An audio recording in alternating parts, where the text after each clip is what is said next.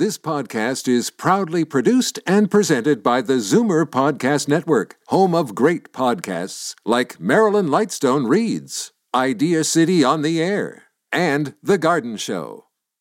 You're listening to an exclusive podcast of The Conspiracy Show with Richard Syrett. Heard every Sunday night from 11 p.m. to 1 a.m. on Zoomer Radio, the new AM 740. You're listening to an exclusive podcast of The Conspiracy Show with Richard Syrett. Heard every Sunday night from 11 p.m. to 1 a.m. on Zoomer Radio, the new AM 740.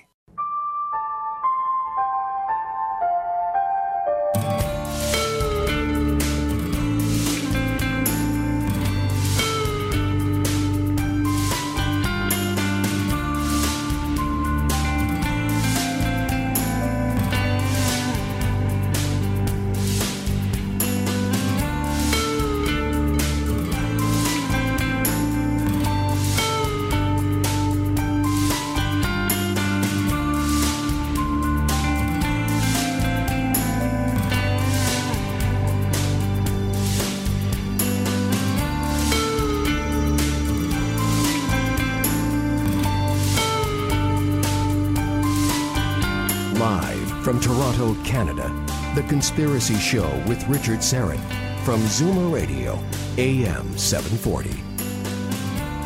Hey, welcome to the Audio Imaginarium, and it is good to be back.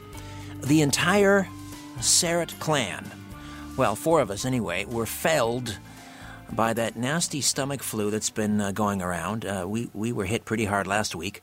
It started with my little guy North, who had what I describe the 18-hour flu. I don't know. This is a new variety. Maybe it's the metric system, but it used to be the 24. He got the 18-hour flu. And, of course, the little ones, they bounce back, right? Then Zach, a couple days later, his was 24 hours. And then the mighty Aphrodite, within a half hour of Zach going down, she went down, but for about 36 hours. And I think you see where this is going. It's sort of ratcheting up. Then it was my turn last Saturday, and of course I was not here on for the program. My turn last Saturday at about 6 a.m., and I was not back on my feet in 100% for at least 48 hours. I mentioned this briefly on Coast to Coast the other night when I was hosting. We had a small fire in the condo a week ago Friday. It's been quite a week or a couple of weeks. That's right, a little fire. It was close. It could have been much, much worse. But we had an unattended pot of wax on the kitchen stove. Complete rookie mistake, absolutely. However, the mighty Aphrodite and I both received pretty substantial burns to our hands, second-degree burns, I would say. And maybe a little later I'll show it to you on the webcam. Oh, what the heck. Can you see that? I don't know. It doesn't look too bad now. It's much, much better than it was. I know it's not pretty. Anyway, here's the thing, though. A few weeks prior to that, we were down in Niagara Falls, and I wanted to visit Bruce McBurney, who's an inventor down there. He's been on this program talking about the 100-mile-per-gallon engine. He has a whole slew of inventions, but he also makes his own colloidal silver. And he's been on this program talking about colloidal silver, and I'm not going to make any claims about what colloidal silver can do definitively. I'll just offer up my own anecdotal evidence. So immediately, we bought some colloidal silver and brought it back. And thankfully we did, because immediately after putting the fire out at the condo, we remembered the colloidal silver because it's supposed to be good for cuts and abrasions and burns. So we sprayed it all over our hands and then continued to do so every couple of hours. And as bad as this looks now, I mean, it was 10 times worse looking a few days ago. And but I have not had one moment of pain or even mild discomfort. And I remember as a kid getting little tiny burns, you know, touching the stove on the corner of a finger, and excruciating, right? You've had burns. You know how painful they can be. And I'm looking at this. My hand should be on fire. But again, I attribute it to the colloidal silver. So everything Bruce McBurney says about it, and again, I'm not making claims. I'm just that it'll do this or that. I'm just telling you what happened to me. That's my story. The webcam, of course, is up and running because we are doing another HOA Hangout on Air tonight. And if you want to watch the live stream while listening to the show, ain't technology grand. You can go to my Twitter feed, @RichardSyrett, and while you're there, follow and say hi. Click on the YouTube link. It's at the top of the feed. If you miss the live stream, you can also watch it later on our YouTube channel, which is The Conspiracy Show with Richard Syrett. And there's an archive there. Be listening at 11:30. Listening at the bottom of the hour for your chance to win a pair of free passes to my live stage event, Sunday, April the 26th, at the Regent Theatre in Oshawa. It's fast approaching. Speakers include JFK assassination researcher Nelson Thall, who will be unpacking the Zapruder film, frame by frame. The Lost and Found Tribes of Israel with Miss Jane Steele. We'll have an exact replica of the Shroud of Turin there. Remote viewing with Canada's Edgar Cayce. Rosemary Ellen Guiley with a live demonstration of spirit communication. Electronic harassment expert Dr. John Hall. Dr. John Hall, flying up from San Antonio. Ali Siatatan, who's been on this program a number of times as a producer, documentary film producer, of the critically acclaimed doc, UFOs, Angels, and Gods. He'll be making a presentation, and much more. For more information, visit followthetruth.tv, followthetruth.tv, or you can just call the box office at the Regent Theatre and order your tickets, and do it quickly if you can. 905-721-3399, 905-721-3399, followthetruth.tv. And one more little housekeeping note. Always happy to make this sort of announcement. We have a new affiliate, WEZS AM in Boston, or as they say, north or south of the 48th, 49th parallel, I should say, WEZS AM in Boston. For a complete list of our affiliates, just go to richardsyrett.com, and under the For Everyone menu, just scroll down, you'll see affiliates, and there you'll see our growing list. So thanks, WEZSAM in Boston, for adding us to your weekly schedule. So I mentioned the fire on Friday, and as it happens, the mighty Aphrodite and I were planning that night to go see, we'd head down the road to the Cineplex and see The Imitation Game, which we have not seen yet. And I've been meaning to see this movie for quite a while, obviously. And if you're not familiar with it, this is the movie that talks about the formation, really, of the British intelligence agency MI6, which began in 1939, and they recruit this Cambridge mathematics genius, Alan Turing, who's played by Benedict Cumberbatch brilliantly, and they hire him to crack these Nazi codes, including the Enigma Code, which at that time cryptanalysts had thought were unbreakable. Earlier on, they had some success cracking some of the Enigma codes, and then the Germans kept creating even more complex Enigma codes. And I mention all of this because, as it turns out, Alan Turing has a rather interesting, but up until now, unknown connection to one of Canada's most infamous military operations, the Dieppe Raid of August 1942, also known as the Battle of Dieppe, Operation Rudder, and later it became known as Operation Jubilee. And that was, of course, the Allied attack on the German-occupied port of Dieppe during the Second World War. 6,000 infantrymen, predominantly Canadian, were supported by a Canadian armored regiment and a strong force of Royal Navy and smaller Royal Air Force landing contingents, 5,000 Canadians, 1,000 British troops, even 50 Americans, Army Rangers, were involved. Militarily, it was a disaster. A total of 3,367 of the just over 6,000 men, almost 60%, who made it ashore were either killed, wounded, or captured. And of course, the Royal Air Force failed to lure the Luftwaffe into open battle, and they lost 106 aircraft. Many of the veterans of Dieppe that survived went to their graves wondering, what the hell was the point of that? Now, this tragic chapter in military history has been rewritten, and many of the mysteries and questions surrounding Dieppe have been answered in a relatively new book called One Day in August, The Untold Story Behind Canada's Tragedy at Dieppe. And the author David O'Keefe joins us from his office in Montreal. David, welcome to The Conspiracy Show. How are you? Well, good evening. Thanks for having me. I'm fine. How are you? Very well, and thanks to thanks for joining us on our hangout as well. My pleasure. First of all, set the stage. I mentioned briefly the events of August 19th, 1942, and I gave some data there. But set the stage for us. What was sort of the official rationale for that operation?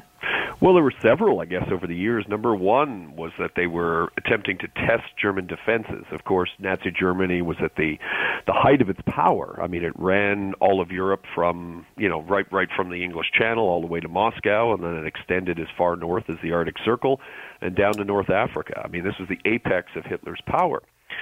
So in this particular point in the summer of 1942, the Allies, and rather for what seemed to be mysterious reasons, put on a raid to test German defenses. At least that was the standard notion. And then later on, there were various other notions after this turned into a disaster that were passed along as the reasons for it. And one of them being placating Stalin's calls for a second front.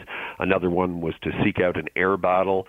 And there were some that even suggested that this might have actually been a sacrificial mission from the get-go to show the Americans the futility of trying to launch a second front in 1942. You begin the book, One Day in August, The Untold Story Behind Canada's Tragedy at Dieppe, with a quote from a German interrogator who interrogated a young Canadian by the name of Major Brian McCool. Talk to us about that interrogator. Well, this is one of the things that I think permeates the historiography or the history of the Dieppe operation was this essential question. What was this all about?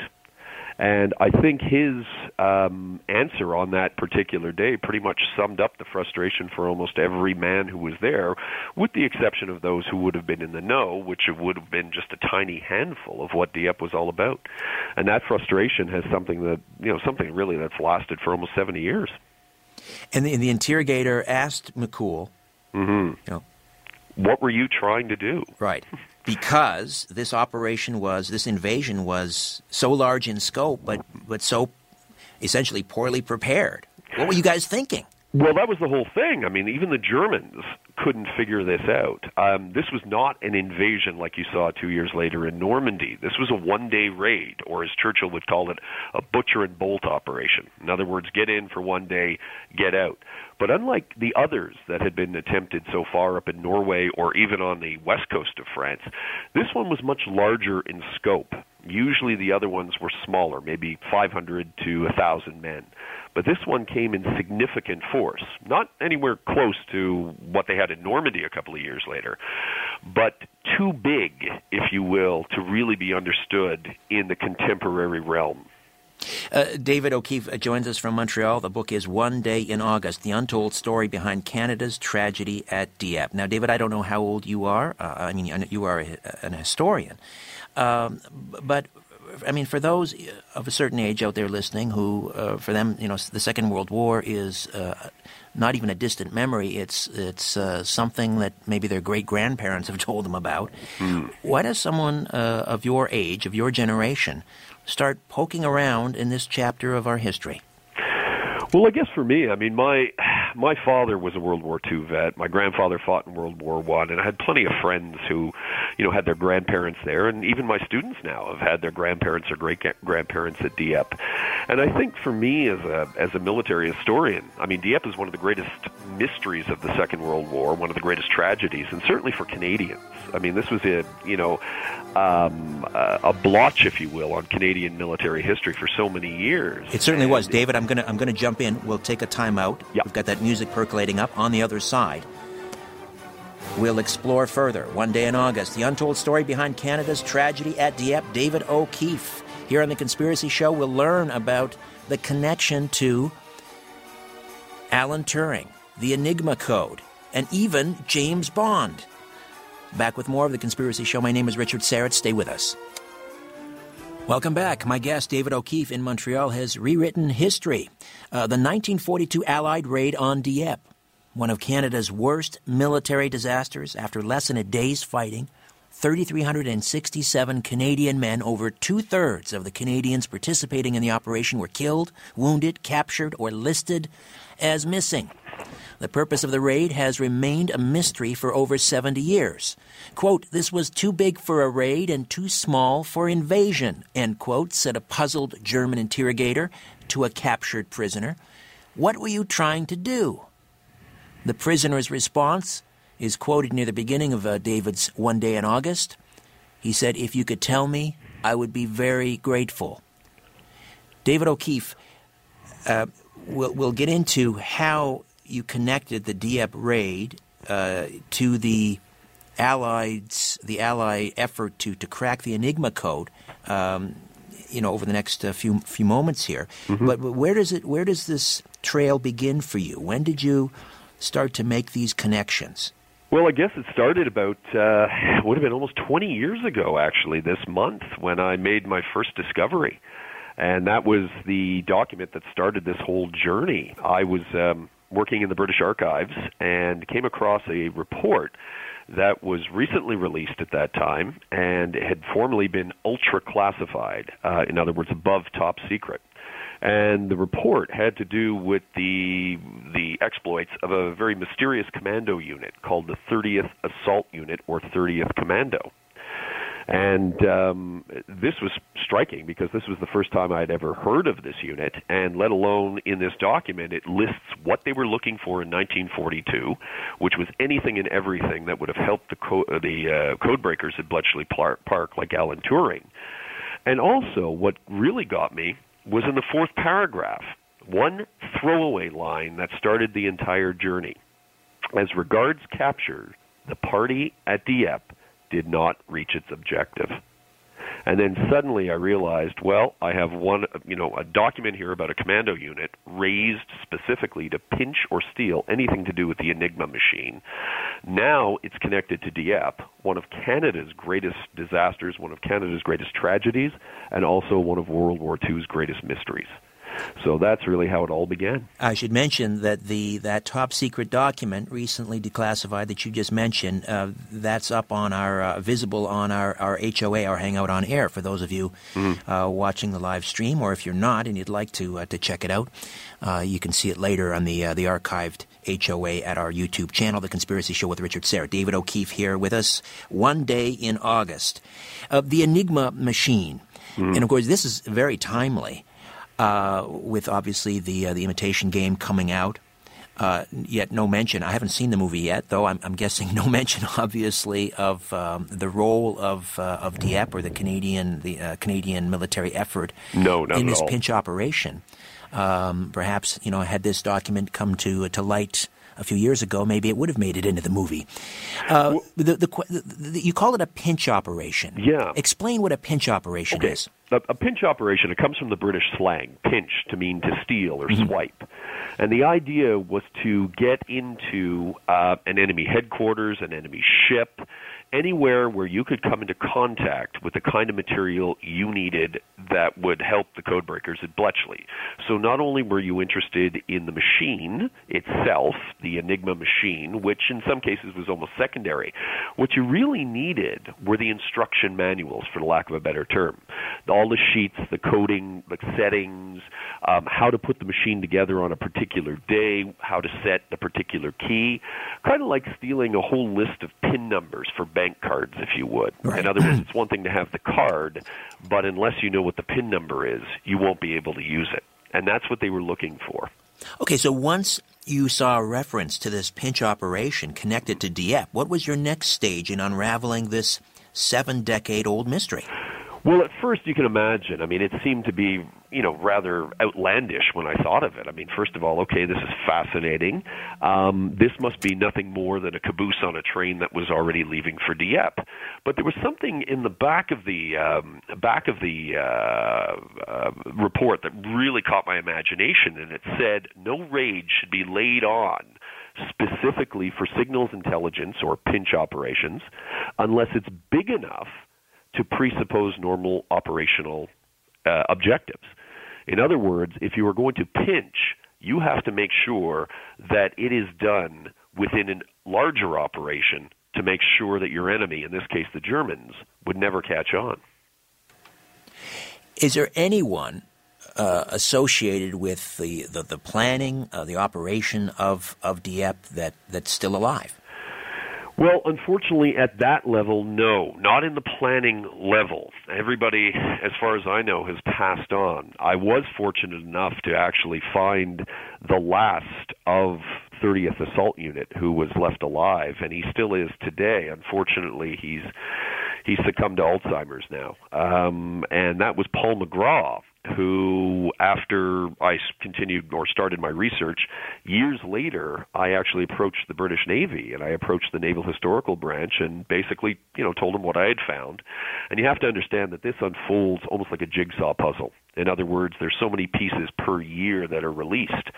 So it took about, good 14 to 15 years before I felt comfortable enough to actually approach the authorities and say, hey, look, this is what I'm working on. This is what the evidence shows. This is what it suggests.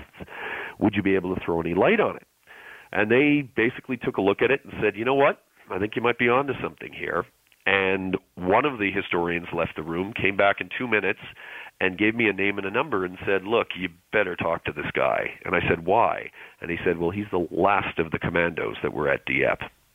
So sure enough, within about a week, I was on a plane to Scotland, and we interviewed Paul McGraw, who was one of the last ones there.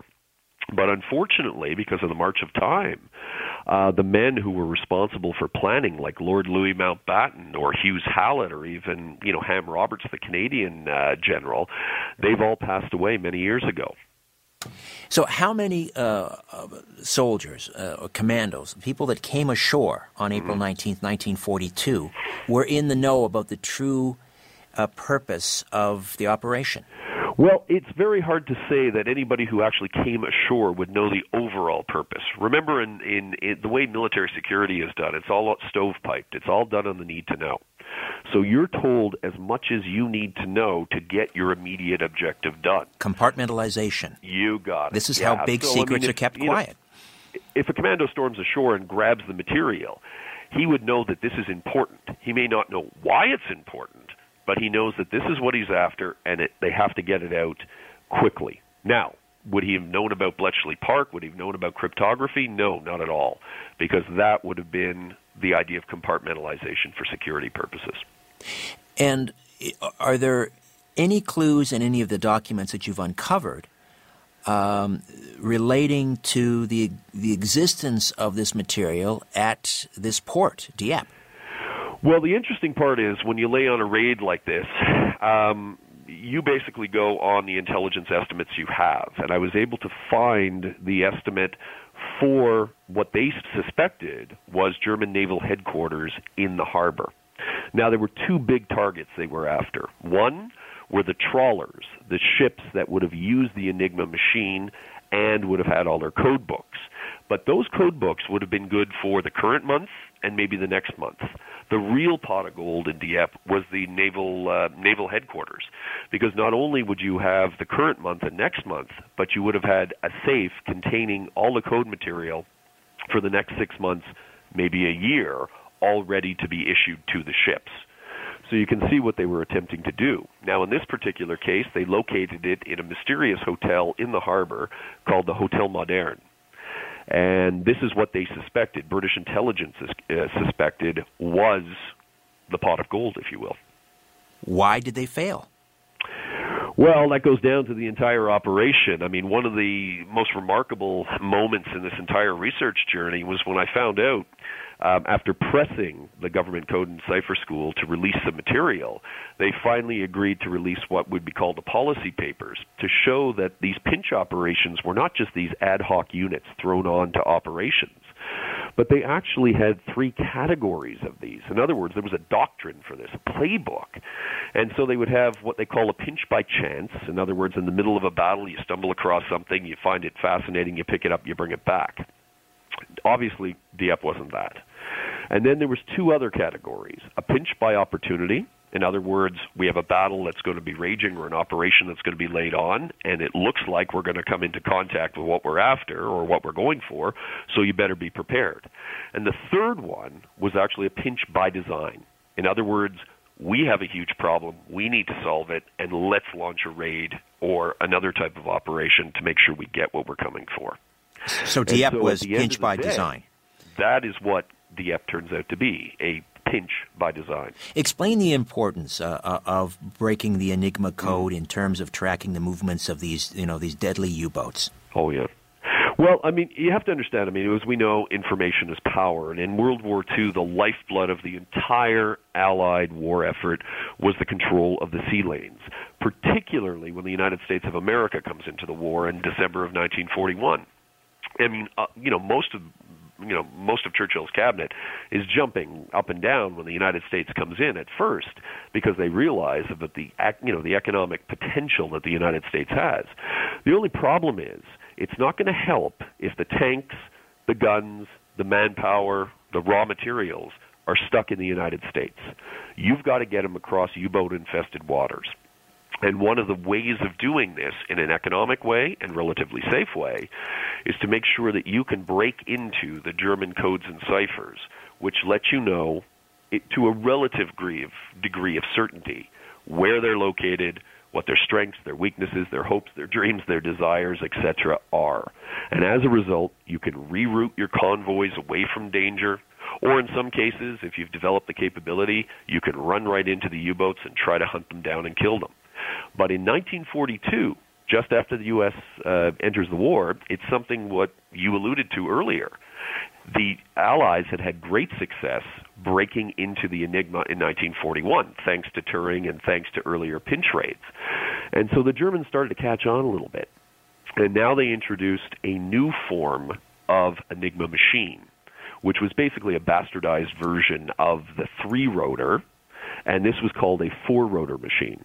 And instantly, starting in February 1942, the Operational Intelligence Center in Bletchley Park were completely blacked out. So in other words, suddenly they only had minuscule information about the whereabouts of U-boats. Yeah, they were roaming around unimpeded.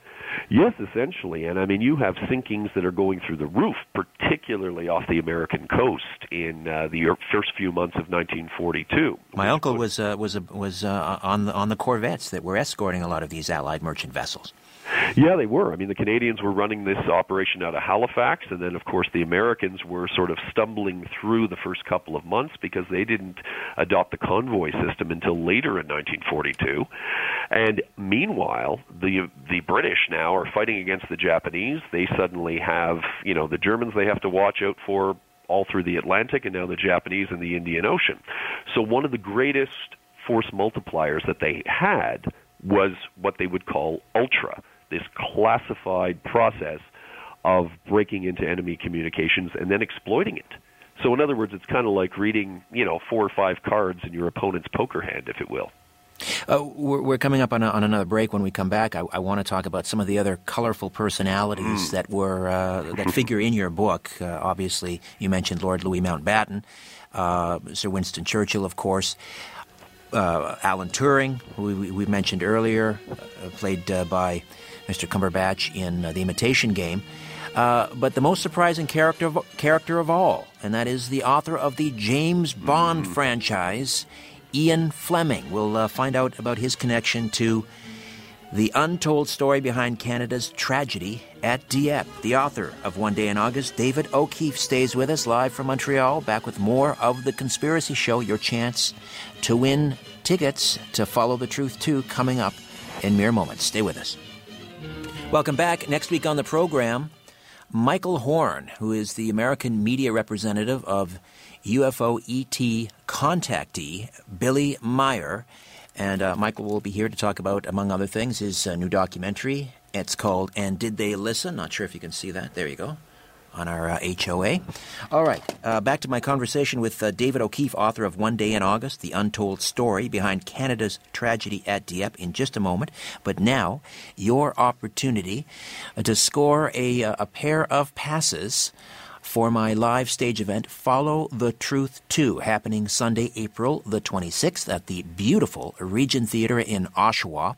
Now, one of our speakers, one of our presenters at Follow the Truth 2 will be broadcaster playwright Ms. Jane Steele, who will be presenting on the Lost and Found Tribes of Israel. Here's what you need to do. Be the third caller with the correct answer. We'll make the phone lines available to you now. Tim is awaiting your call, and the question is, name any three, of the 12 tribes of Israel. Name any three of the 12 tribes of Israel. Be the third caller through at 416-360-0740, 416-360-0740, or toll-free 1-866-740-4740. Third caller with the correct answer, and that's a pair of tickets to Follow the Truth, Sunday, April the 26th at the Regent Theatre. And if you don't win, you can still get tickets at the box office, followthetruth.tv. All right, David, you sifted through something like 150,000 pages of documents to unravel this mystery. And again, the thesis here is that the Dieppe raid, although botched as it was and tragic as it was an attempt to seize the Enigma Code. And at what point did the name Ian Fleming, of course, the author of the James Bond books, At what point did you stumble onto Ian Fleming's connection to this? Well, it's kind of remarkable. I guess you could say Fleming's connection was right there from the start, because this 30th Assault Unit that I mentioned to you earlier was actually raised by Ian Fleming, which is one of the reasons why I kind of hesitated at the beginning back in 1995 to take it any further, simply because Ian Fleming, for most historians, is, a minefield, to be honest with you. It's kind of like walking into a minefield when you deal with a character as famous as Fleming. Because, you know, for so many years we know Fleming through Bond, and a lot of times people mistake him for being Bond. And I think that was one of the big challenges I had as a historian right away, was to try to figure out who the real Fleming was from 39 to 42. He's an enigma in and of himself. You got it, without a doubt. He was a fascinating character. And I mean, a lot of people believe he was an agent like Bond in the field. There was no truth to that whatsoever. Oh, really? Interesting. Yeah, well, that was the fascinating thing. I mean, essentially, he was the way that some people in the British government like to portray him is nothing more than a faceless bureaucrat, an opportunist who ended up, you know, going out to sea on the Dieppe raid to basically act as an observer to watch his new commando unit go into action. And when I was looking, doing my research on him, I realized he was anything but. He certainly wasn't a superhero, but at the same time, he was anything but a faceless bureaucrat. He was actually the personal assistant to the Director of Naval Intelligence, John Godfrey, which means he was his hatchet man, his go-to guy, his fixer. Anything that needed to be done that may have been ruthless or Machiavellian or required a certain panache and creative ability, that was Fleming's, bailiwick. In other words, Fleming wasn't beyond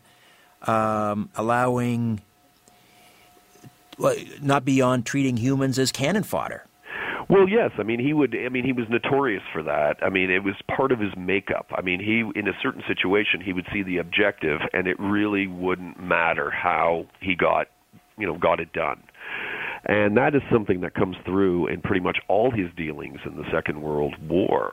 I mean, this is a guy who had his finger in the pie of almost every intelligence operation going on, not just with naval intelligence, but with MI5, MI6, at Bletchley Park. He was responsible for the Pinch portfolio for the first couple of years of the war. At any point, David, did the trail lead back to, I mentioned my Follow the Truth event happening in Oshawa.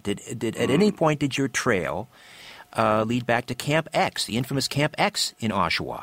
Well, not really in a direct way. Indirectly, it was all part of the same circuit. Of course, they had the Hydra operation that was at Camp X, and this was relaying the fruits of Ultra, in other words, the cryptography, right around the world. And then this was an incredible network. I mean, people tend to forget that by the end of the war, there were about 10,000 people involved with Bletchley Park and the SIGINT operations just in Great Britain.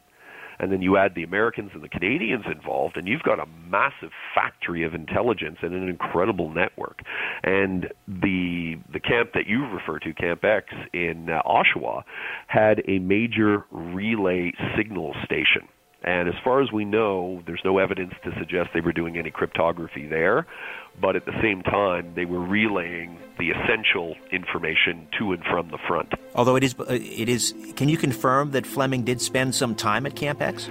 Well, unfortunately, I can't. As a matter of fact, we know he was in North America. There's rumors that he was at the camp. And those rumors tend to, again, I think, transcend into the Bond mystique. Yes, indeed. He trained there. He may have, killed somebody there or failed to kill somebody there. But there's no evidence in 150,000 pages that I went through to suggest he was ever there to train, let alone there. There's your assignment for your next book, David. Listen, we'll take a time out. We'll come back. I want to find out more about Rear Admiral John Godfrey, sometimes cited as the inspiration for 007's boss, M, played with great panache by Judi Dench. We'll come back and continue to discuss David O'Keefe's book, One Day in August, right here on The Conspiracy Show. Stay with us. And congratulations to Ms. Sean Denard of Toronto, who has won a pair of passes to Follow the Truth 2, my live stage event happening Sunday, April the 26th at the Regent Theatre in Oshawa, home of the infamous Camp X, which has sort of wound its way into our conversation with David O'Keefe, who joins us live from Montreal, remains with us a few moments yet, talking about One Day in August, the untold story behind Canada's tragedy at Dieppe. And again, if you're just joining us, this is really rewriting history, because although Dieppe was a military disaster, ended in a tragic loss of life, staggering loss of life, gave the Nazis a propaganda victory. The real purpose of that operation was, in fact, the retrieval of the Enigma Code, one of many attempts at retrieving the Enigma Code. So back to Rear Admiral John Godfrey, again, sometimes cited as the inspiration for 007's boss M in the James Bond series. This was not his sort of first crazy cockamamie scheme, was it? Well, no. As a matter of fact, Godfrey, who was a fascinating character to start with, career Royal Navy officer, and then in 1939 became Director of Naval Intelligence. There was a lot to him that he was basically trying to rebuild an intelligence empire that had been taken away from naval intelligence at the end of World War I. And part of it, or in an attempt to do this, was indeed to make sure that he kept his finger and his pulse on Enigma cryptography. But there were a lot of other schemes that went on starting from 1939 onward, in particular 1940, where both Fleming and Godfrey came up with this operation called Ruthless, which was really remarkable, and for most historians, they always thought that this was just simply a flight of Fleming fancy, if you will, that never got off the ground. And the idea was to, very simply, was to dress up a commando unit like a German bomber crew, fly a captured German bomber over the English Channel, find a ship that may be carrying the kind of material that they needed, fake an emergency landing, and then pull a Trojan horse play. And so, in other words, when the rescue craft comes out, jump on, seize the crew, seize the machine that you're looking for or the code books, and then kill the crew to cover it up. And the remarkable part was that when I started this journey and came across this, I assumed, like most of the Fleming biographers, that this never came to fruition. But in reality, it did, and it came off twice, but it came up empty twice. But that's a fascinating indictment, if you will, or perhaps an example of the links that naval intelligence, not just naval intelligence, but also the Air Force and the Navy were willing to go to get this kind of material. Was Godfrey and, by extension, Ian Fleming, were they a little bit the bumblers? Well, I think all this was new. I mean, they are experimenting. I mean, right from 1939 up until 42, when Dieppe happens, they're essentially experimenting with ways of capturing this material and getting away with it. And so as a result, they're pushing the envelope without a doubt. And one of the big problems is leading up to Dieppe, they never have a setback, or at least not a major setback to check them. So there's a growing arrogance, a growing hubris, a victory disease that's setting in. In other words, look, we've been successful doing this up in Norway. Why not take it you know, across the channel. Why not enlarge it? So not only do we have commando units, you know, hitting the main harbor, but now they're adding extra commando units on the wings to take out, you know, 2 naval batteries and perhaps find some stuff there. So they're getting, part of it is, I guess you could say, bumbling, but within the context of experimenting and pushing the envelope. Had Dieppe gone off as planned, had it had been a success, and the retrieval of the encrypted material, were it successful, what would it have meant to the war effort? Would it have ended quickly? Well, that's a good question, man. It's an incredible counterfactual question. What if? Most historians believe that having something like Ultra, the ability to read your enemy's communications, shaved at least a year, if not 2 years, off the entire war and saved millions of lives. Had Dieppe actually come off, it would have given them probably an extra 4 to 5 months. In other words, it was only in late December when they actually broke through the four-rotor Enigma. And if they would have done that in August, then it would be very difficult to calculate, but without a doubt, the war likely would have been shortened. And would have saved perhaps hundreds of thousands of lives. Could very well. Why keep this a secret for so long? I mean, especially for veterans and their families, who many of them who went to their grave thinking it was pointless. Well, that's the tragedy. That's a huge tragedy. It is, and I think there's a couple of reasons. First of all, Ultra, when these men like Fleming, Godfrey, Mountbatten were indoctrinated. In other words, they were read the riot act of what to do, what not to do, and signed the Official Secrets Act. They were told that this would never be revealed.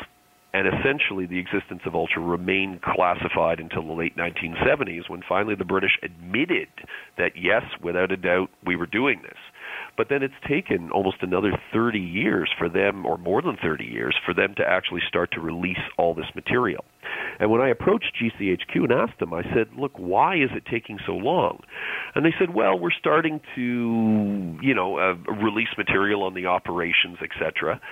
And they said, now we're going to release it. Part of it was they didn't want to release it all in one chunk because they were afraid this would draw attention to it. And so as a result, they wanted to release it in a very protracted and controlled way. Why not draw attention to it? Well, they didn't really want to, I think probably because they didn't want anybody sort of poking around into sort of the Machiavellian intent, if you will, behind these operations, the ruthless nature. In other words, what they were willing to go to achieve these objectives, which in some cases, really walk the fine line, of war crimes. Sure, but we know from history, I mean, that this was, using humans as cannon fodder was it was just standard operating procedure, certainly in the First World War. Well, it certainly was in World War II as well. I mean, when you think of, all the men who have died taking a hill in the middle of nowhere, or, being lost in a bombing raid over Germany, certainly, and I'm very hesitant to say that their lives were worth it at Dieppe, or the deaths were worth it at Dieppe. But certainly given, some of the other reasons how you could lose your life during war, certainly this one probably had, more merit than others. Well, it does now, thanks to you, David, because now it is, instead of being associated with futility, now it takes on this tremendous heroic effort. I mean, there's no question that regardless of why they were there, these men were heroes. But now the operation, it has context, it has purpose. And had it been successful, it would have saved hundreds of thousands of lives. It changes everything, David. Well, it's funny because I'm really torn about that. You take a look at this and you wonder why. Why did they need to go to this extreme? And somebody has asked me on many occasions, or I've been asked on many occasions, was it worth it? And, certainly there was an altruistic intent, and it certainly was worth it in that sense to pull off something like this. But I don't know if it necessarily was worth the cost at the end because, surely there had to be a better method of pulling something like this off. How is the book now being received by veterans? The veterans are, to be honest with you, blown away by it. I mean, this is something that they didn't expect. And mind you, there are only a few of them left, probably less than about maybe 50 to 100 now. I mean, we're 73 years after the event. So there are very few of them. But for the ones who have read it and seen the new evidence, I mean, they are profoundly changed. And that was something I really had to watch out for as a historian, because to be honest with you, this was the first time that I really was confronted with the power of history and the power of the truth. And I tell you, after meeting some of the veterans, I made sure I went back and crossed my T's and dotted my I's on my research, because I realized just how powerful this was going to be. And do you hope that there will be some perhaps assurances that when going forward, DEAP is taught in the schools, and I, quite frankly, I don't even know if it is, and that would be a colossal shame if it is not. But that the historical record will be now changed to reflect your findings. Well, certainly I hope that the historical record will change to respect not just the findings but the evidence, and that's really the key. You know, there was a lot of new evidence that has come out, and it's caught, I think, the historical community off guard, simply because it took so long to come out, and also, too, it came out in such an overwhelming way. I never really expected that it was going to take so long, let alone 150,000 pages to do it. And then, you know, at the end of the day, come out with significantly new evidence that completely changes our understanding of the operation is, it's really moving at light speed when it comes to the historical community. Eventually it will get there. But I think right now it's kind of a culture shock, if you will. Sure. Would it be too much, do you think, to ask that a standing member of the Canadian Ministry of Defense, perhaps the cabinet minister responsible for defense, might at one point stand up in the House and address this issue? Put it on the record officially. Well, it would be great, yeah. I mean, I certainly have no issues with that. I just hope it's done in the proper way. David, congratulations! Thank you. It's not only the evidence and the investigation is thorough, but it's well written. I mean, it's a real page turner, and that's a real accomplishment. Obviously, making history come to life is always a difficult task, and you've done it brilliantly. Well, thank you. David O'Keefe, One Day in August: The Untold Story Behind Canada's Tragedy at Dieppe. I think you owe it. We all owe it to our ancestors, perhaps even loved ones, immediate family members, to read this book and understand what really happened at Dieppe. All right, when we come back, more interesting programming here on The Conspiracy Show. We'll speak with a healer, and we'll tell you a little bit more about what's coming up in future weeks on The Conspiracy Show. As always, the website is richardsyrett.com. That's your portal to the program. And you can say hello on Twitter at Richard Syrett. Follow the truth. Hey, thanks for inviting me into your home, your truck, your smartphone, your crystal radio, wherever you're hearing me. Welcome. Albert the intern is here, and we have another HOA going, and you can join the live stream by going to my Twitter feed at Richard Syrett, and while there, be sure to follow and say hi, again, at Richard Syrett. You'll find that link for the HOA at the top or near the top of the Twitter feed, and it's a YouTube live stream link. Just click on that, and if you miss it and you're just listening on regular terrestrial radio or on the podcast and you want to see the YouTube stream, you can check it out. It'll be archived on our YouTube channel. That's The Conspiracy Show with Richard Syrett. And we've got a live guest in studio here, which we don't do very often. So we had to tidy up a little bit because we have company. And I'll introduce you to her in just a moment. I just want to mention that Albert has posted some great stories atop richardsyrett.com in the highlight carousel. There's a fascinating story there about the CIA's campaign to steal Apple's secrets.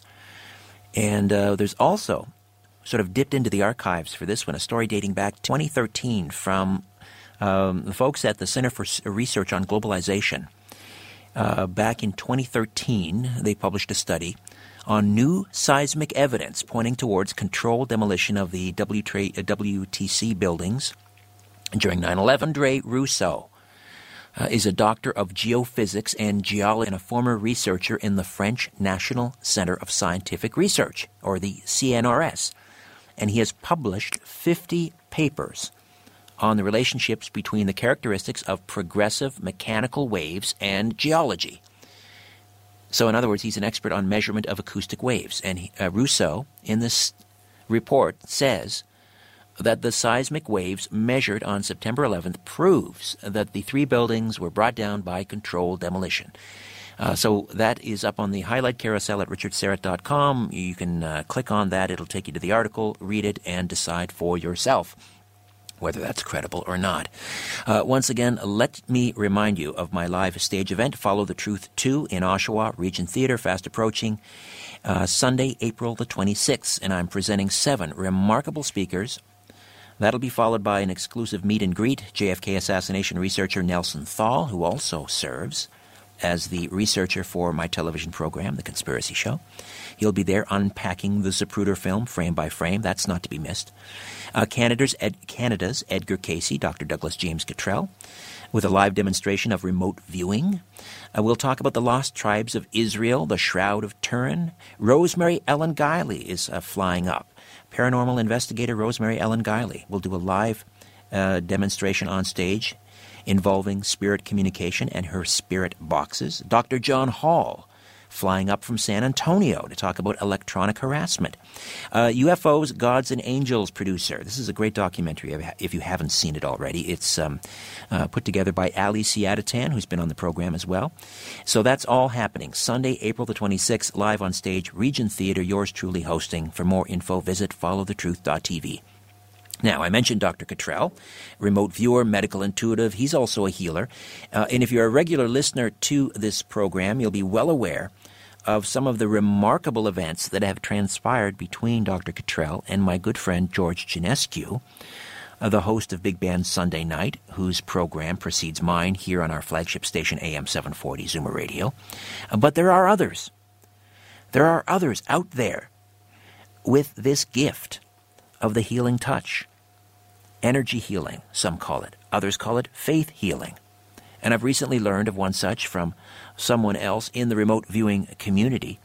And she joins us here in studio from Kentucky. Anita Atwell has been blessed with the ability to work with the God Light Source Energy, as she calls it, to help and heal those who are seeking the answers to their own personal life traumas when fear, loss, and crisis, mentally, physically, and emotionally, have changed the energy in their lives.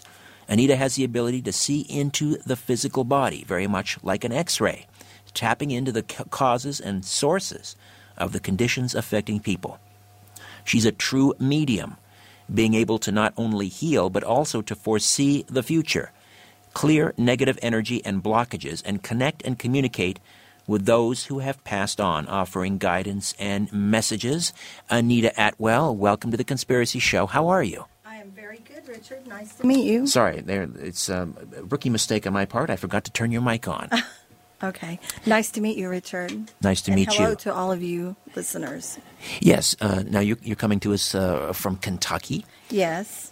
And we have a couple of affiliates down in Lexington. Oh, so if nice. You want to say hello to anyone down in Kentucky. Hello to my fellow Kentuckians. Is that what they're called? Kentuckians? Kentuckians. All right. How did this begin for you, Anita? I mean, is this genetic? Is this generational? I think so, yeah. I know my mother has abilities also, and my father did too. But I started at a really early age seeing, I saw my grandfather when I was probably 4 years old. After he had passed? I had never met him because he passed before he got to meet me. So at the age of 4, I had never met him, but he came to me as I was outside playing on a swing set. And so he came to me when I was 4, and I had an encounter with him. He actually saved my life. I was getting ready to jump into a creek, and he told me my mother was calling for me. So I that was my first experience with, with seeing someone who had passed. How did you find out that was your grandfather? Well, he said he was my grandfather, and of course, I was like, okay. As a child, you just believe, right? Right. And so he screamed at me as I was getting ready to jump into the water, and he said, "Your mother is calling you.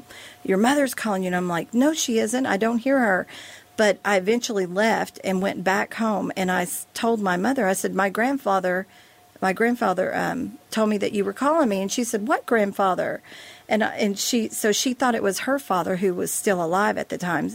So she ran to get a picture of him and showed it to me, and I was like, "No, not that grandpa, the other grandpa." And she's like, "Oh, Anita, you don't have another grandpa. He's died." And so she goes and gets the other picture of the other grandpa. I'm like, "Yeah, that's him. That's the one. He's outside." So she runs outside looking for him, and of course, there's no one there. But that was my first experience. Do you remember that vividly, or do you remember being told about it? I remember it vividly. Right. And that was the first. That was the first experience, yeah. And then I learned to kind of suppress it because my mother didn't believe me. So I suppressed it for years, when I would see or get messages or see people, that had passed. So I learned to suppress it. And then later in life, I ended up learning how to use that to help people. So I have a business management degree, and I ended up being in the transportation business. And so I've seen a lot of people from a lot of different countries. I lived in California at the time, and I met a lot of people from a lot of different countries, and I would be in their presence, and I would start seeing their loved ones that had passed. And so one day it was, it's actually like divine energy takes over. And then I would speak to them and tell them about their loved ones, and they would always accept or break down crying or something. And it would bring such a healing to them. So that was the start of actually using it. I had the ability my whole life, but didn't use it actually to help people because I didn't really know how. And so I God actually the divine energy started to help me to use that to heal people, put me in a position in the transportation area so that I could meet people from all over the world and be able to heal them, rather than being in an accounting job, which I started out in after I graduated college. Wasn't the means to be able to utilize that ability. So is there always the presence of more than one ability? In other words, yes. If a person is a healer, energy healer, do they also have the ability to mediumship, clairaudience, or clairvoyance? Yes. I'm only speaking for myself, but I get video pictures, of things that are going to happen or have happened. I also hear things, from God.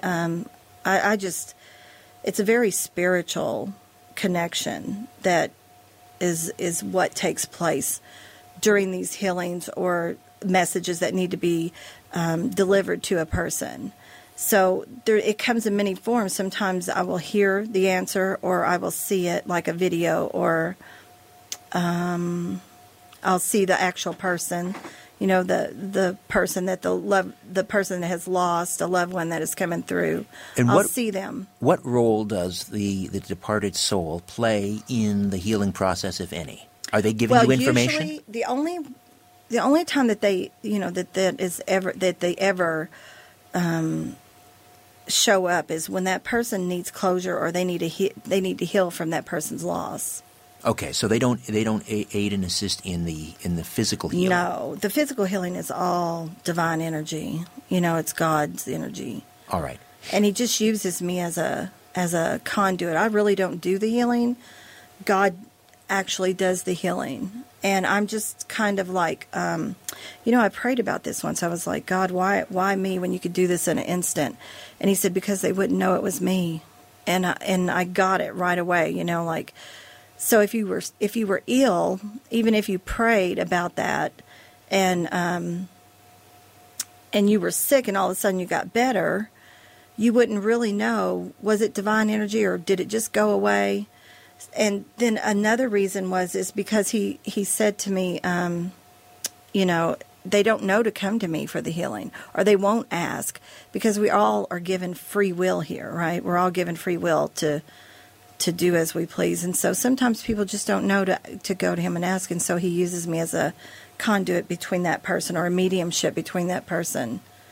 And so that I'm able to see what takes place in the healing and then deliver that message back to that person. Anita Atwell is here from Kentucky, a spiritual energy healer and also a medium. Mm-hmm. And I mentioned earlier that I found out about you from someone in the remote viewing community, yes, Joanne Crobot, who's actually here in studio with us. And I understand that we're heading into a break here shortly. When we come back, we'll talk about, you've recently been on a sort of a whirlwind tour. Was it down in Florida? Yes. Laying on hands, as they say. Right. We'll find out about your adventures down in the Sunshine State when we come back. Anita Atwell in studio here on The Conspiracy Show. We'll open up the phones as well for questions and comments.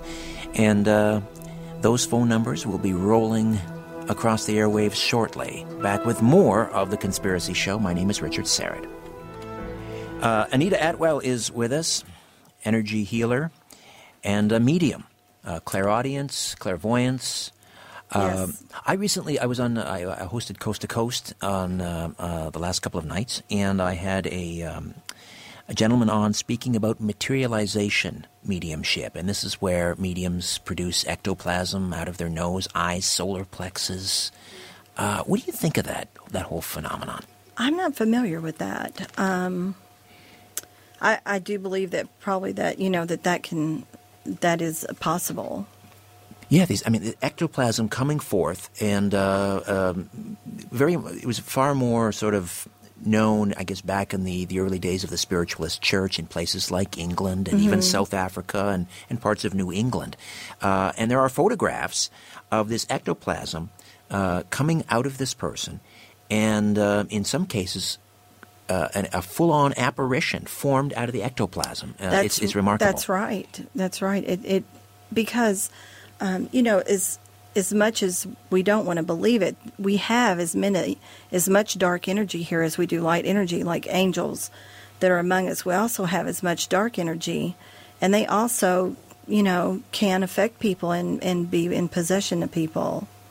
So it's a kind of a scary place, but it's true. And so when people get clear of that energy, then their life changes. We're going to try an experiment, and Anita, we're putting her on the spot a little bit. She's never attempted this on the radio, but if people were to call in and they sure. wanted to find out about someone who's passed on, you may be able to contact yes. that person. Yes, sure. And also, if someone has a physical ailment, you may be able to peer inside their body and let them know what might be going on. And of course, we always issue the medical yes. Caveat that you need to consult your physician. Uh-huh. So, of course. So tell me what happened down in Florida. So we did this wonderful tour in Florida, and we visited several cities and were available for healings, and we did groups and individuals, and we had miraculous healings that went on down there. So it was really rewarding. Give me a few for instances, some of the standouts. We had a lady that was really, really suffering emotionally, and I didn't know that going into it, but as the healing took place, you know, we saw all of this emotional suffering from her, and so it was amazing. Like 5 people that had passed that she needed closure on came through for her, and also, you know, she had a really sad relationship with her daughter who is still living. And she got, during the healing, all of this emotion, because people suppress emotions. And when they suppress emotions, it blocks the body from being healthy. And she had had cancer. So I most definitely think that all of these suppressed emotions were probably the cause of the cancer. Do you believe that's the cause of most disease? I do think that's the cause of most disease, is a body being blocked in either suppressed emotion or dark energy or... blockage of not letting go of suppressed emotional problems, past pains, because I believe in that spot in the body, there's no energy flow. So when the energy flow isn't flowing in the body in that spot, I think that's when the body stagnates and then it breaks down and what we call our immune system gets weakened. Isn't that the basis of a lot of Chinese medicine, qi and acupuncture and so forth? Yeah. So I think when you get healed of that, you heal the body along with a diet, a correct diet, right? That's really important because, cancer lives in an acid body. Yes. So as long as the body's alkaline, cancer cannot survive. And along with being healthy emotionally, spiritually, and physically. So if you get those three things, emotional, spiritually, and physically out of the body, along with a good diet, I don't think any disease can live in a body.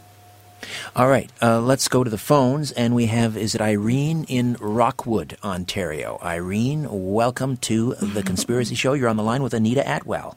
Yes. Hi.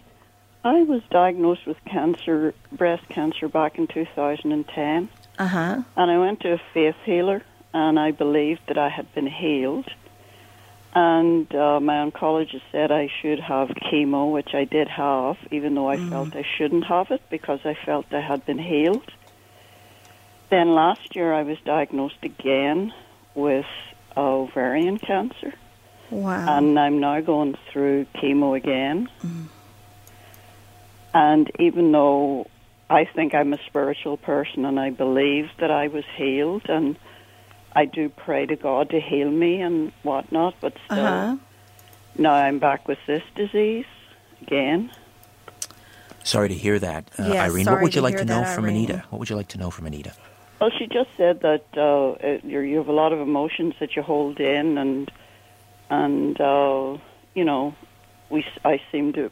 If that's the case, then I'm causing myself to have the illness. What is your diet like? I'll start with that because, first off, with the chemo, chemo in cancer patients is really, really bad because it not only I'm not a doctor, so I want you to note that, and I'm not going to be written down, but you need to check with your doctor, but chemo itself it destroys the good with the bad, and so it's so taxing on the body to begin with. Yeah, so the chemo that you had for the first cancer in the breast probably weakened your body so much, so then the cancer was able to form in another area. I think that's truly what happens when people do chemo, that it's taxing on the body so much. It's just toxic. I know that there was a doctor or something on the internet talking about chemo. There's 97% of the people that do chemo do not get healed from chemo. And so it's not a healer of cancer. It actually just destroys the body more.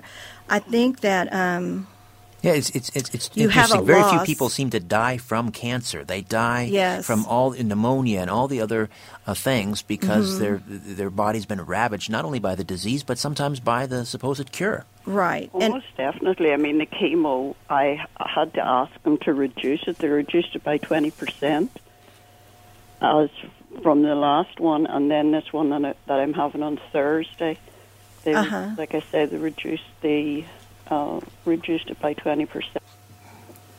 Well, I think the best thing that you can do for yourself is get yourself alkaline by what you're eating, and cancer cannot live in an alkaline body. So if you get yourself alkaline and your diet's probably acidic, I don't know, but I would say that your body's acidic. So if you would get your body alkaline, and then I do feel like that you had a loss.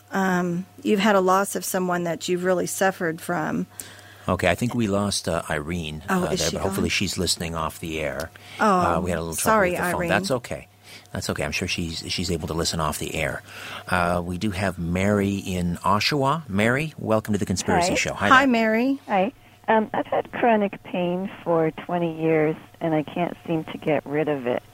And I'm just wondering if you see something that's stopping me from getting rid of it. Do you eat a lot of dairy? I feel like you eat a lot of dairy. I do.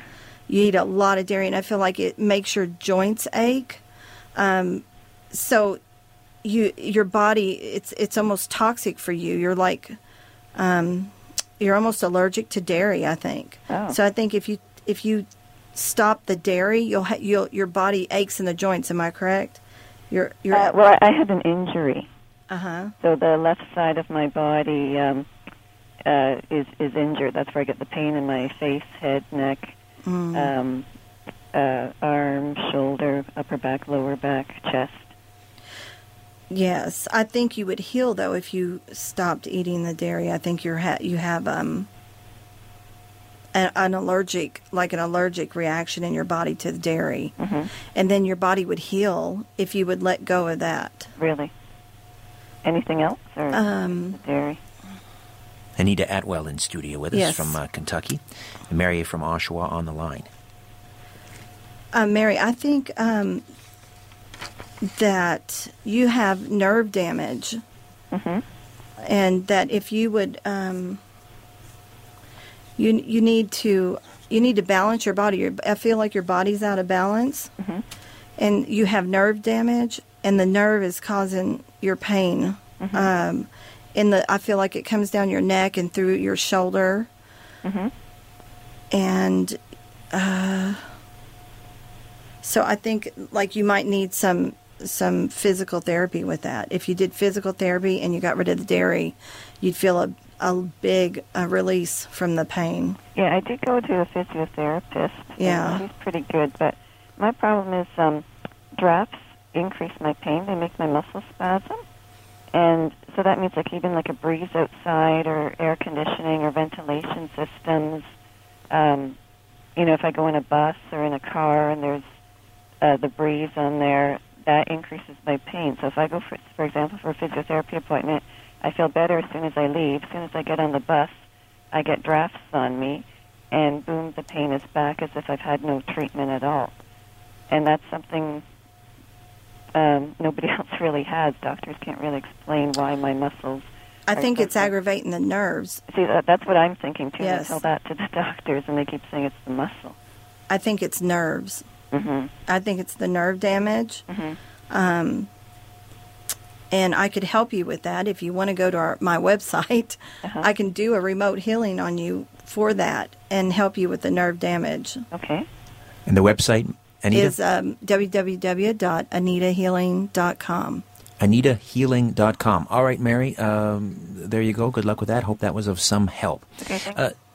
Anita, your mother, is she a nurse or was a nurse? She is. She is a nurse. And there was a case of a 4-year-old boy. Yes, there was. With a medical problem, and she called you in to assist. Tell us mm-hmm. about that.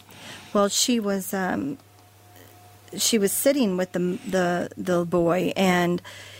he he was being treated for a cold, and his mother kept treating him for a cold, and the doctor kept treating him for the cold. So she, after about a month of that, she was like, there's something else wrong. So he said, bring him in, let's do an x-ray. And they did an x-ray on his chest. Come to find out, he was born with 4 holes in his heart. So they decided to do surgery. So they did surgery and took tissues from the heart and closed the 2 bigger holes, left the 2 smaller holes open, and sadly, after the surgery, he had 4 multiple strokes. And it was really sad, and so he was left paralyzed. He couldn't even move his eyes, couldn't swallow, couldn't go to the bathroom. I mean, no limbs were moving, and he also had a jerking motion in his head from back to, from the nerve damage. So my mom calls me in, knowing my ability. She calls me in and asks me to come in and see what I could do for him. And, of course, it's always if God is willing, right? So I come in, and I immediately know that I can help him somehow. And so I lay my hand on his head, and, I can see in the body like an X-ray. And I just knew that I could see in the back right of the brain that the brain had just was dead. There was no firing in the brain. That's exactly what I said to his mom. There's no firing in the brain. There's no activity in the brain. And this is the cause of all of the, paralyzation of his body. And was he in a vegetative state? Yeah, he was pretty much. He was aware, but he had no function to talk or to move his body in any way, not even follow you with his eyes.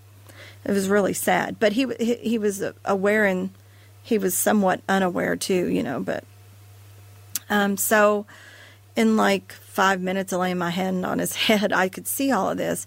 And I told his mother, you know, there's no firing in the brain. She was like, that's exactly what his doctor said. And they had given up hope on him. He had been there for 2 months with no change.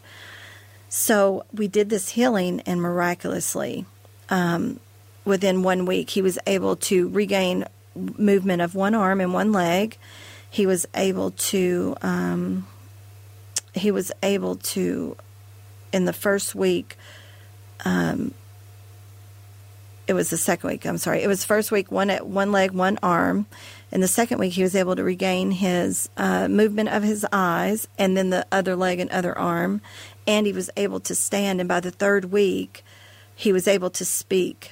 He said mama for the first time by the third week. It was really miraculous. And so it was a blessing. It was really a blessing to watch it Now, happen. Were you coming in every day doing a laying on of hands, or just one time? Just the one time, because this energy lasts for 30 to 45 days in the body. And so every day they get a little more better, a little more healing, a little more healing, a little more healing. And I told her that, you know, that he'll be healing a little bit every day for the next 30 days. And so now he's almost fully recovered. He can stand and move all arms. He's saying sentences. He's back in school, and it's really a beautiful thing. It's really a beautiful thing.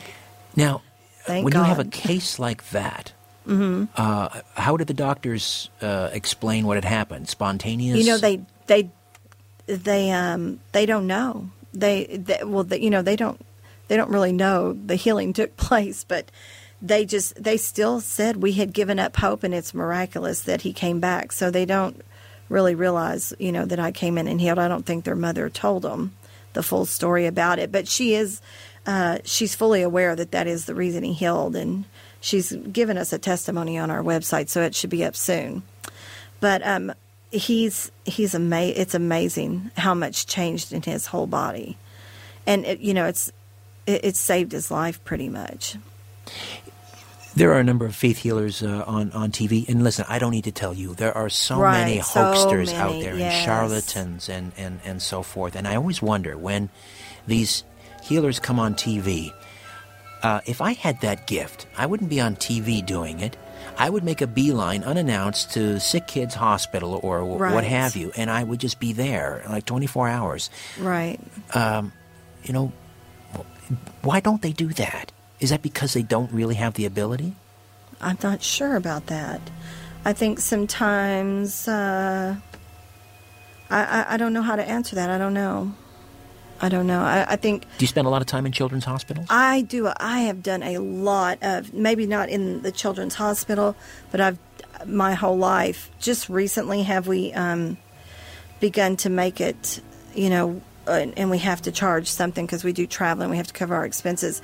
But for years, I've done volunteer in Betty Ford Center, people from the Betty Ford Center. I've did people in the transportation, just people I would run into from all over the world. I've healed them for free. And all right, Anita, we'll take a time out. We'll come back. Yes. Anita Atwell here, energy healer, medium. We'll take calls as well, comments and questions as The Conspiracy Show continues. Don't go away.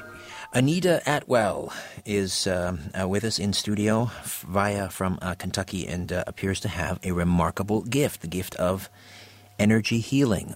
Faith healing, would you use that term as well? Healing. Faith healing, energy healing. Now, if I use the term faith healing, does that imply that the person being healed needs to have faith? Not necessarily, but it helps if they do. But a lot of times that's why I'm brought to them, because they don't have the faith to have, to ask God for healing. And so I'm the person that kind of brings God to them because they don't have faith. So they don't necessarily have to have the faith. There's an old expression about, prayer. And some people say, well, he didn't answer my prayers. Well, and the reply is, well, God always answers your prayers, but sometimes the answer is no. Does it sometimes happen that someone isn't healed because maybe in the big picture, God doesn't want them to be healed? Right, it's only if it's in his will that they be healed. So sometimes he has another plan for them. Sometimes you're not able to heal them. And usually I know that before I have to help someone.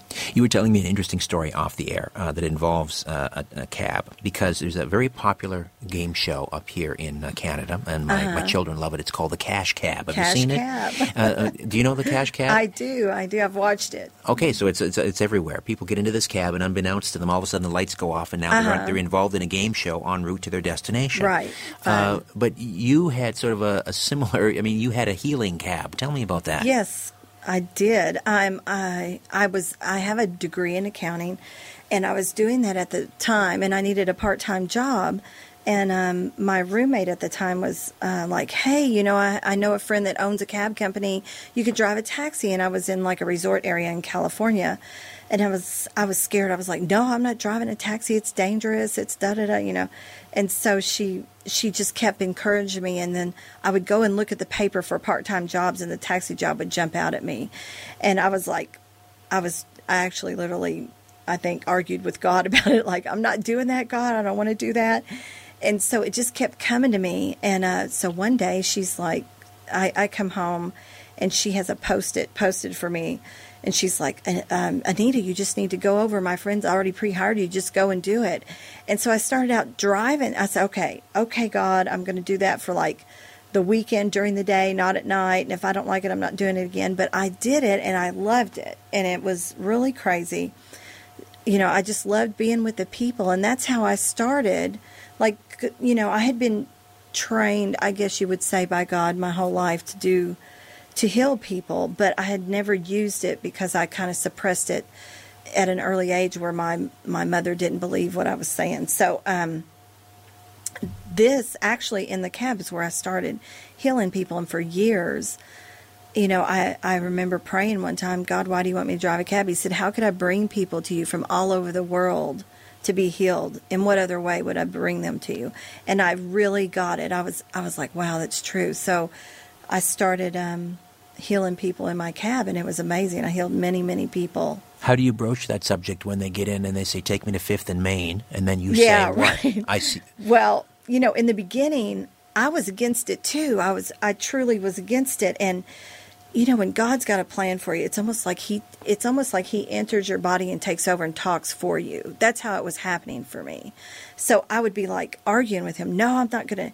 I remember the first time I did a healing, hands-on healing with someone in my cab. I used to read for people, and people would come through that had crossed over before. But the hands-on healing, the first time it happened, you know, he really spoke to me and said, heal this person. I'm like, heal him how, you know? And he's like, just agree to heal this person. And I was confused. And so it was a girl who had a motorcycle accident and had 3 cracked vertebrae and had disc and was going to have surgery. And I had taken her to a restaurant, and she twisted getting out of the cab, actually, to go into the restaurant. So they call me back to come pick them back up, and they're like, I'm sorry, Anita, we can't stay. She's twisted her back, and she's in so much pain. And so I was on the process of taking them back to their hotel when, you know, he's like, her boyfriend was like, oh, can you pull over? She's going to get sick. She's so sick. We got to pull over. And so while they were outside, while he was walking her around, that's when I heard, you know, God or divine energy say, heal her. And I'm like, heal her how, you know? And I was really confused. And, but he said, just agree to heal her. So finally I was just agreeing just to, you know, get through it. I was like, okay. So they get back in the cabin. It's almost like, you know, it was God just actually taking over me and speaking through me to that person.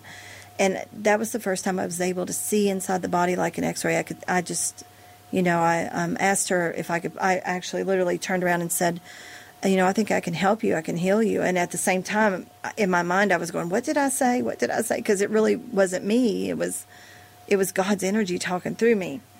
And so she agreed to it, though. You know, it's when it's him, no one really denies, you know. And I was in shock as much myself as she was. So, but she agreed to it, and I was able to see inside of her. I just turned around and said, you know, I see that you have 3 cracked vertebrae, and she had told me nothing. And I said, you got 2 vertebrae that are pinching your disc. and it's squeezing the disc, which is putting pressure on the nerves that are running down in your legs and almost paralyzing you that way. And so I laid my hand on her back. I had no idea what I was doing at the first, but it was like God had taken over me and was doing this through me. And sure enough, in like 5 minutes, she was healed of all of the pain. I mean, she had just a little bit left. And by the time we got to the hotel, it was gone. And it's like she didn't even remember she was in pain. So she got out of the car and left and went back into the hotel. And her boyfriend's looking at me and goes, "I know what you are. You're one of those healer people." Well, at the time, I was like, I didn't even know what he was talking about. And that was my first healing. It was amazing. The Healing Cab. Anita Atwell is with us, and the website is Anita, not I need a, but anitahealing.com. If you've got a line, hold on to it. We'll get to Dawn in Mississauga and others. Here on The Conspiracy Show, Richard Syrett with you. Stay with us. Anita Atwell is with us, healer and medium. How do you deal with the skeptics and the debunkers out there? And I'm sure they come after you and on many different levels. Some of them may say, well, this is necromancy and this is not Christianity or you are a hoax and this is a fraud. And how do you deal with that? Well, we have quite a few testimonies to start with. And then, I tell the story that I prayed about it one time. Someone said, oh, that's witchery and I was confused. I'm like, is it? So I prayed about it, and I actually had a Bible in front of me. I was praying about God, if this is bad, you don't want me to do this, tell me now. And he said, open my book. And when I did, God's honest truth, I opened the Bible. There it was on the page. It said, there are people that will be gifted to heal and people to see the future. And when I saw that, I thought, that's all I need, But for instance, I had healed a lady. I just used testimonies from other people. I had a lady in my cab one time when I was driving a cab who was a regular customer who said, hey, Anita, you want to go to lunch? And I'm like, yeah, sure. And I had no idea. I thought she was just wanting me to go to lunch to socialize. So we're in the middle of lunch. She said, Anita, I'm getting ready to have surgery. And she had known that I was doing this healing in my cab, and I'd spoke to her about it. And she said, I have cancer. I never told you. And I'm like, oh my gosh. And she said, can you help me? And I said, well, I don't know. Let's pray about it. And so we prayed about it, and I got a good feeling. And I set up a time to see her at her house, and I did a hands-on healing on her. It took like 5-10 minutes.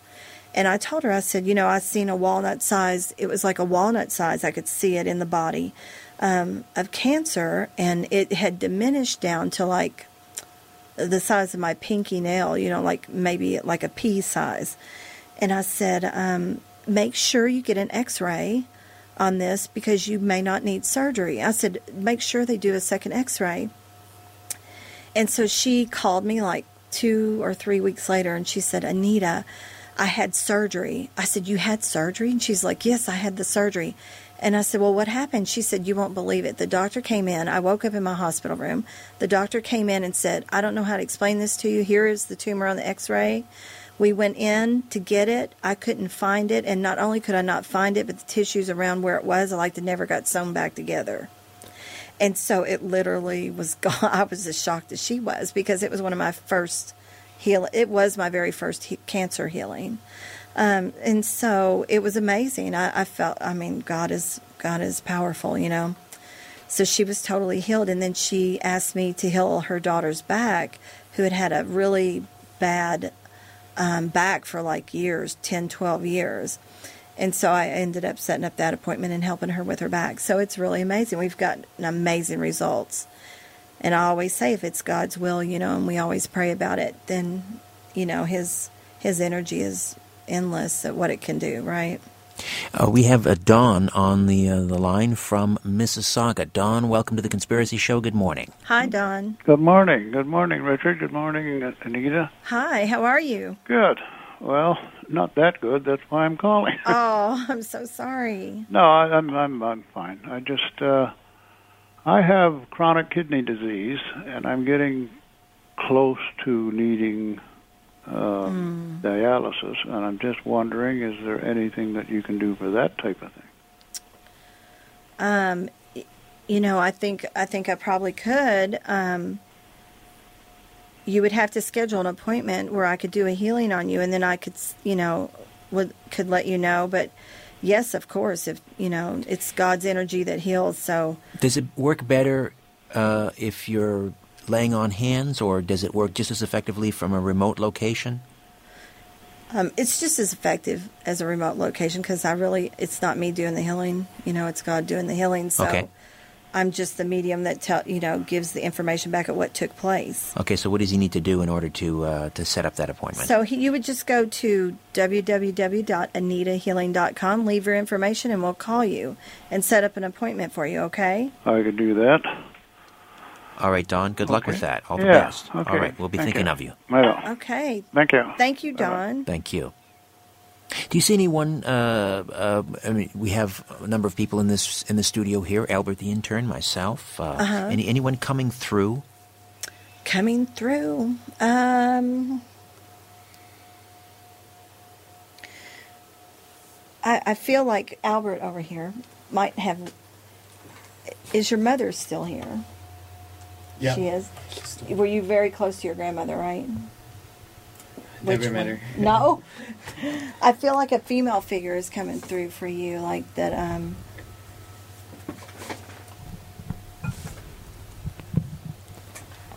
Anyone, Albert? Any female figure? My wife, maybe.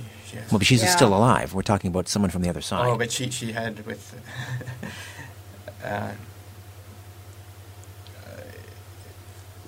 with her hand, she wanted something. Oh, she wanted a healing with her hand. Yeah. No, this is like someone who has passed. That is, and it's a female. I think it's your grandmother, on your mom's side or your dad's side that's passed.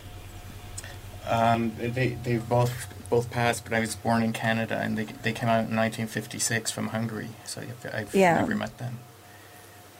I feel like your grandmother, and I think it's your mom's side, is your guardian angel, and I think she's around you all the time and she takes care of you, and that's what I'm seeing for him.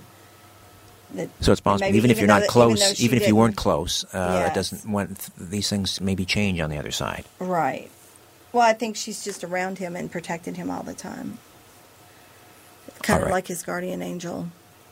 But I don't think anybody's past that he really needs to hear from is why he's not. Are guardian angels always a relative that's passed on? Not always. Because a guardian angel is not the same as a messenger from God in that sense of an angel, right? Well, I believe that there's different angels. You know, there's lots of different levels of angels. But I think sometimes, you know, it is that sometimes your family members that cross over are you're kind of your guardian angels. They watch over you, and they have roles to guide and lead you in your life. And that's what I'm seeing around him. I'm seeing, like, I think it's his mother's mother who is around him all the time. All right. But I don't think he has had a loss that he needs healing from, so that's why there's no one coming through like that he would know or remember. All right. We have someone on the line. Is it Roy? Yes, Richard. Yes. Roy. Hi, Roy. Hello, Anita.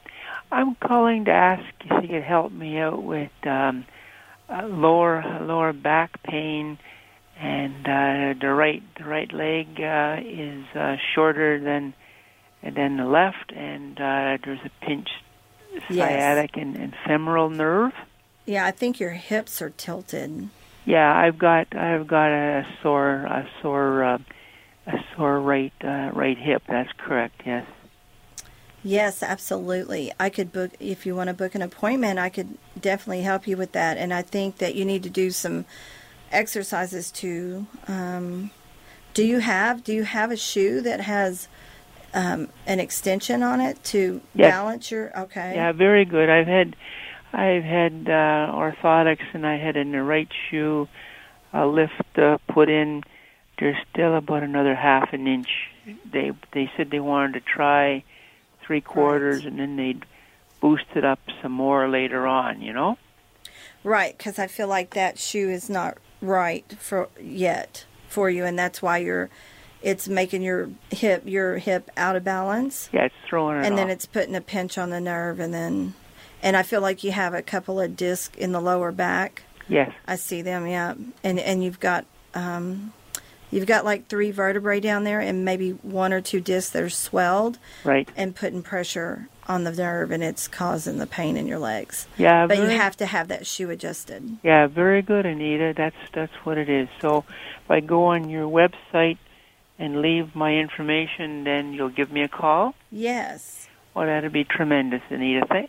Thank you for giving me some hope for this and for taking the call.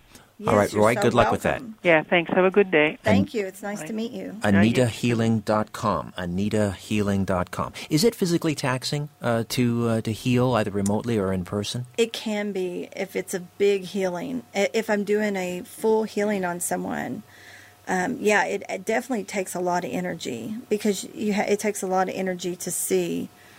And so it's physically exhausting sometimes. So and when you're doing sort of a scan of someone's body, when you're peering into their body, yeah, just like now I was doing that. An X-ray does that require a great deal of energy? It takes energy. Yeah, it takes energy to see. Is any of this ever done in a trance state? Are you like, for example, like using the method of an Edgar Cayce, where you're in a different state of consciousness, or are you always alert? Well, when I'm doing a one-on-one healing and doing a full healing on someone, I don't know what a trance state is, but I'm definitely in another state. I'm in a spiritual realm. You know, I get into a spiritual state with God, and it's definitely not your normal conscious state to be able to see. Right. Is there any risk of physical harm to you when you're doing this? No. You have to, for a normal person, it would be, because dark energy is very scary. You know, it's very powerful. And so, but I've been trained, by God on how to make sure that I clear myself before and after a healing. Because you can pick up dark energy from other people when you're doing a healing, and it's very scary. So you have to be careful with that. Right. Yes. Let me go back to the mediumship here. We're just about out of time. But and this is something that conflicts me because I'm Orthodox Christian, and I believe that certain people have the ability to heal. Yes. The quagmire for me, though, is in dealing with the whole aspect of spirit, the spirit world. Mm-hmm. Because in my faith tradition, you're dead, you go to sleep, and there is no real contact. How do you, does that pose an issue for you? How do you reconcile contacting the spirit realm with your faith, if that is an issue? Well, I just went by. I was confused about it at first, and I didn't trust it. Because I had people coming to me like you that would say that, say things like, oh, it's not, it's against our religion. Yeah, we're warned against that as Christians. Yeah, you're warned against that as Christians. Yeah. And even myself, you're not supposed to. I know, even now, it's true that you're not supposed to concentrate on people that have passed or what's happening in the spiritual world because you have things that you're here to accomplish. And so concentrating on what is in the spiritual realm is not what you're supposed to be doing. But I believe that, I'm very spiritual. And so I don't think God would have come to me and gave me this gift if it wasn't something that, because usually, it's not, it's the people that hear that get a healing from someone who has crossed over is because that person is suffering in this life. Always. I have never had one person that I had someone come through just to have them come through. It's always because that person's suffering from that loss and they cannot go on. They're not living their life the way they're supposed to live it, and they're being blocked from living their life. They're suffering and they can't move forward in their life because of that suffering. So when that person comes through, it's always because it's to release that or give that person closure. That's interesting. So, and I believe that, I truly believe God would not use me to do that if He didn't have a purpose and healing that person that way. That's interesting. I've never had it. I've never heard it put that way. That yes. only in those rare cases, perhaps, then yes. would God allow this chasm between life and death right. to be bridged. Because I don't think they're not going to come through if they don't have a purpose of coming through. Because and if they do, maybe they're trickster spirits. Yeah, exactly. Do you believe in that? Yes, and I can detect between a trick spirit and a real spirit. Yeah. And a trick spirit would be a demonic? Yeah, usually. Mm-hmm. Coming in the guise of a dearly departed right. loved one. So that's really, I mean, we have to be careful about that. Yeah, you have to be careful. You have to pray and just have faith and, you know, and I believe there's people that delve into that area, but it's not good, you know, and you're not supposed to be messing with that kind of energy. Anita, where are you going to next? Are you in the Toronto area for a while? Anita? We're in the Toronto area here for a couple of weeks, and then it'll be back down to the States and maybe over to New York. Is there an event while you're in town that you wanted to promote, or nothing specific? Nothing specific right now, but all right. Open to sessions. We're open to sessions while we're here, and. So you, anyone that would like to have something done, just go to www.anitahealing.com and leave the information, and we'll get back with you. All right. While we're in town, we can see people Nice personally. To meet you. Yes, nice to meet you, too. All right, Anita Atwell. Thank you, Albert and Tim. Back next week with Michael Horn talking about the Billy Meyer case. In the meantime, don't be afraid. Nothing concealed that won't be revealed. Nothing hidden that won't be made known. What you hear in the dark, speak in the light. What I say in a whisper, proclaim from the housetops. Move over, Aphrodite. I'm coming home. Good night.